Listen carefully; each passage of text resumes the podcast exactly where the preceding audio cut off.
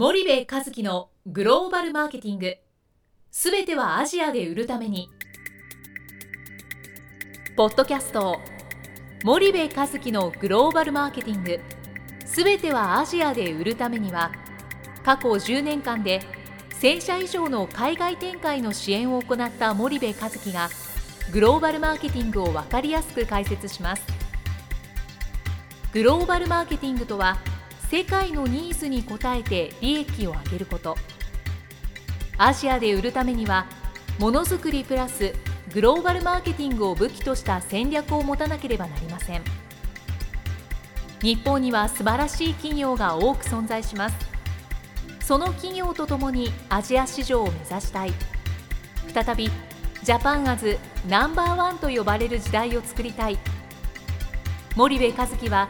そんな思いを持ちながらこの番組を皆様にお届けいたします。こんにちはナビゲーターの東忠夫です。こんにちは森部和樹です。じゃあ森部さんあの前回は一カ国一代理店ではなかなかまあ、難しいところがあるんじゃないかということを言われたんですが、はい、そのまあ、そもそも代理店もしくはまあディストリビューターと我々呼んでるんですけども、うん、ディストリビューターの選定を、うん、まあ実行しているというか、うん、主流主軸で決めてるのっていうのは、うん、まあ、現地法人が決めてるのか、うん、本社側が決めてるのかっていった森部さんの肌感覚でいうとどちらが多いんでしょうか？基本的には現地法人が決めますよね。あの本社にアプローバルは取るんでしょうけども、はい、それは名ばかりのアプローバルで、はい本社には何の判断基準もないので、うんうんうん、余震が大丈夫なのか、ここはしっかりしてるのか、はい、お前本当に大丈夫なんだろうな、はい、っていうことは言っても、基本は原稿が決めますよね。うん。そういう状態って例えば欧米の先進グローバル企業って言われてるところは、うん、まあ、やっぱり現地法人が決めているのか、うんうんもしくはそうじゃないのかって言ったら、どんな感じなんでしょうか、基本的にはディストリビューターっていうのは本社が決めますよね。で、まあ、原稿が最終的な判断をするにせよ、はい、まあ、本社に明確な基準がちゃんとあるんですよね。はい、はいで自分たちはこの国はこういう市場で、うん、今こういうポジションにいて、はい、将来こういうポジションまで持ち上げないといけないから、うんうん、こういうスキルセットとマインドセットを持ったディストリビューターが必要だよねっていう明確な戦略なり方針が本社にあって、はい、それに応じて原稿が判断するとか、はい、あっていうことになるわけですよね。うんうんうん。ただ、日系企業の場合は本社にその基準や戦略が明確にないので、はい、現場の肌感覚で決めますと、うんうんうん、なんかここナイスだなと、はい、いい人だな、うん、ここいいんじゃないのとか、うん、ここ実績があるなとか、うんうん、えー、日系で先進的にやってる会社の商品取り扱ってるからいいなとか、うんうんうん、そういう基準で、まあ、決まっていきますよね。でディストリビューター選びで、えっと、重要なあのその基準、はい、まあ、今までもスキルセットとマインドセットとかいろいろ言いましたけども、うん、ちょっと違う観点のお話をすると、はい、その何をもっていいんですかとかね、うんうん、何をもってダメなんですかみたいなのって、はい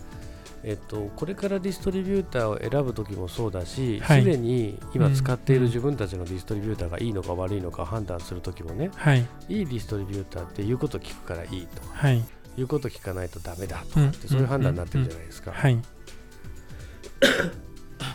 でそもそも それがまあ非常に問題で結局インドネシアだったらインドネシアで強豪と戦ってるわけですよね。ベトナムだったらベトナムで強豪と戦ってるわけじゃないですか。はい。そうすると あ、ごめんなさいね。その強豪のディストリビューターと比較して、どれだけ戦闘能力が高くていいのか、はい、低くて悪いのかっていう判断基準がそこにはないとダメなんですよね。でもなかなかそうには至っていないっていうのが現実だと思います。うんなるほど。そうするとまあ一つの基準値としてディストリビューターを選定するときに競合に対して強いのか弱いのかっていうのを軸にして選定しないと、うん、当然そのディストリビューターの選定で終わるわけじゃなくって、うん、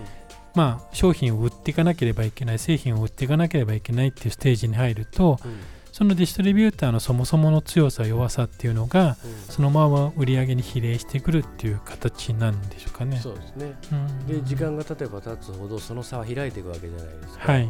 例えば競合のディストリビューターの戦闘能力が100だとして、うん、自分たちのディストリビューターの戦闘能力が50だとすると、はい、でこの戦闘能力の50とか100っていうのは100個売るとか50個売るっていう話だと、毎月毎月50個の差が生まれてくるわけですよね、はい、それが強いてはシェアの差になっていくわけなので、うん、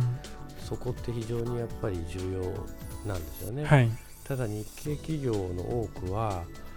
えー、自分たちのディストリビューターが本当にいいのか悪いのか悩んでますっていう会社ってすごく多くて、うんうんうん、でその時に何をもっていいとか何をもって悪いって言ってるのっていうのはすごく重要なんですよね、うんうんうんうん、だから必ず敵のディストリビューターと比べてどうなのか。っていうことをやっぱ見ていかないといけないしもっと言うとそのディストリビューターが1社でいいのか、えー、2社でいいのかとかね、はい、もっと無数に必要なんじゃないかっていう基準も結局競合がどうしてるのっていうところを見る方が、うんうん、まあ、ヒントとしては非常に早いですよね。そこは一つすごく重要なポイントになってくると思いますけどね。なるほどなるほど。そのじゃあまあ簡単にそうは言うけども、うん、競合が、はい、まあ基準だとすると、うん、その競合のディストリビューターはどうなってるかとかっていうのを、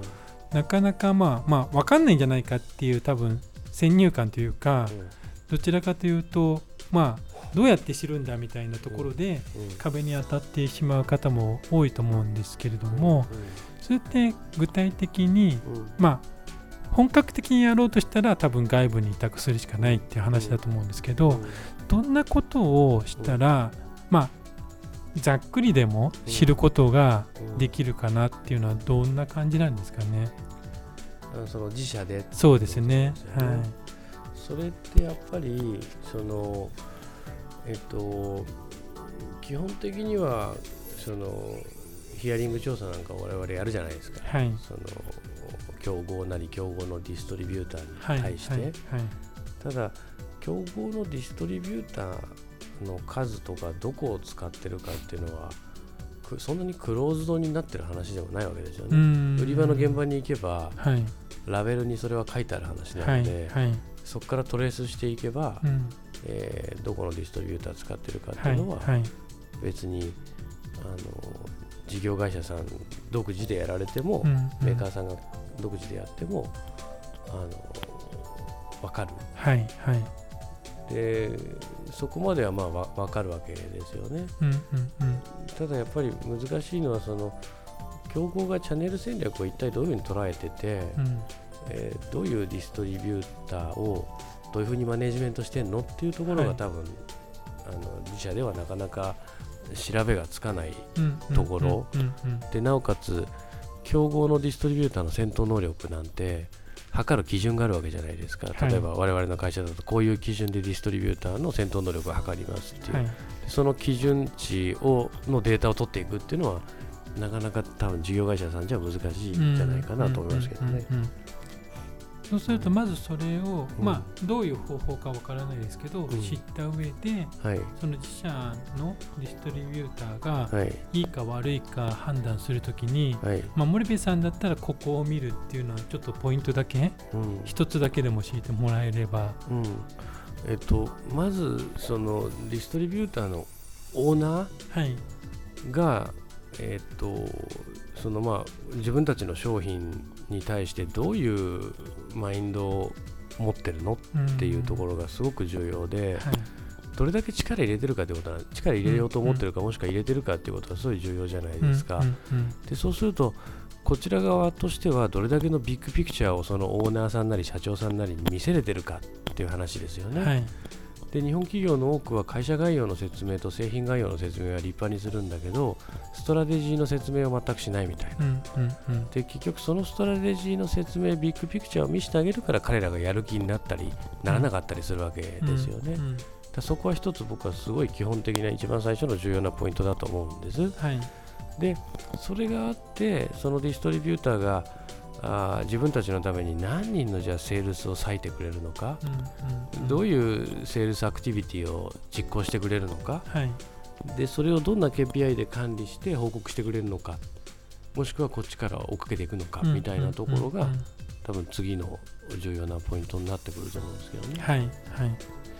わかりました。じゃあちょっと、今日はモーリーさん時間が来ましたのでここまでにしたいと思います。はい、ありがとうございました、はい、ありがとうございました。本日のポッドキャストはいかがでしたか？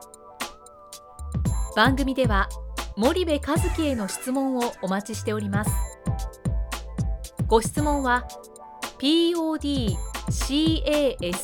アットマーク spydergrp.com ポッドキャストアットマークスパイダー grp .com までお申し込みください。たくさんのご質問をお待ちしております。それではまた次回お目にかかりましょう。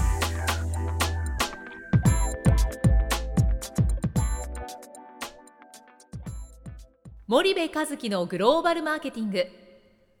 この番組はスパイダーグループの提供によりお送りしました。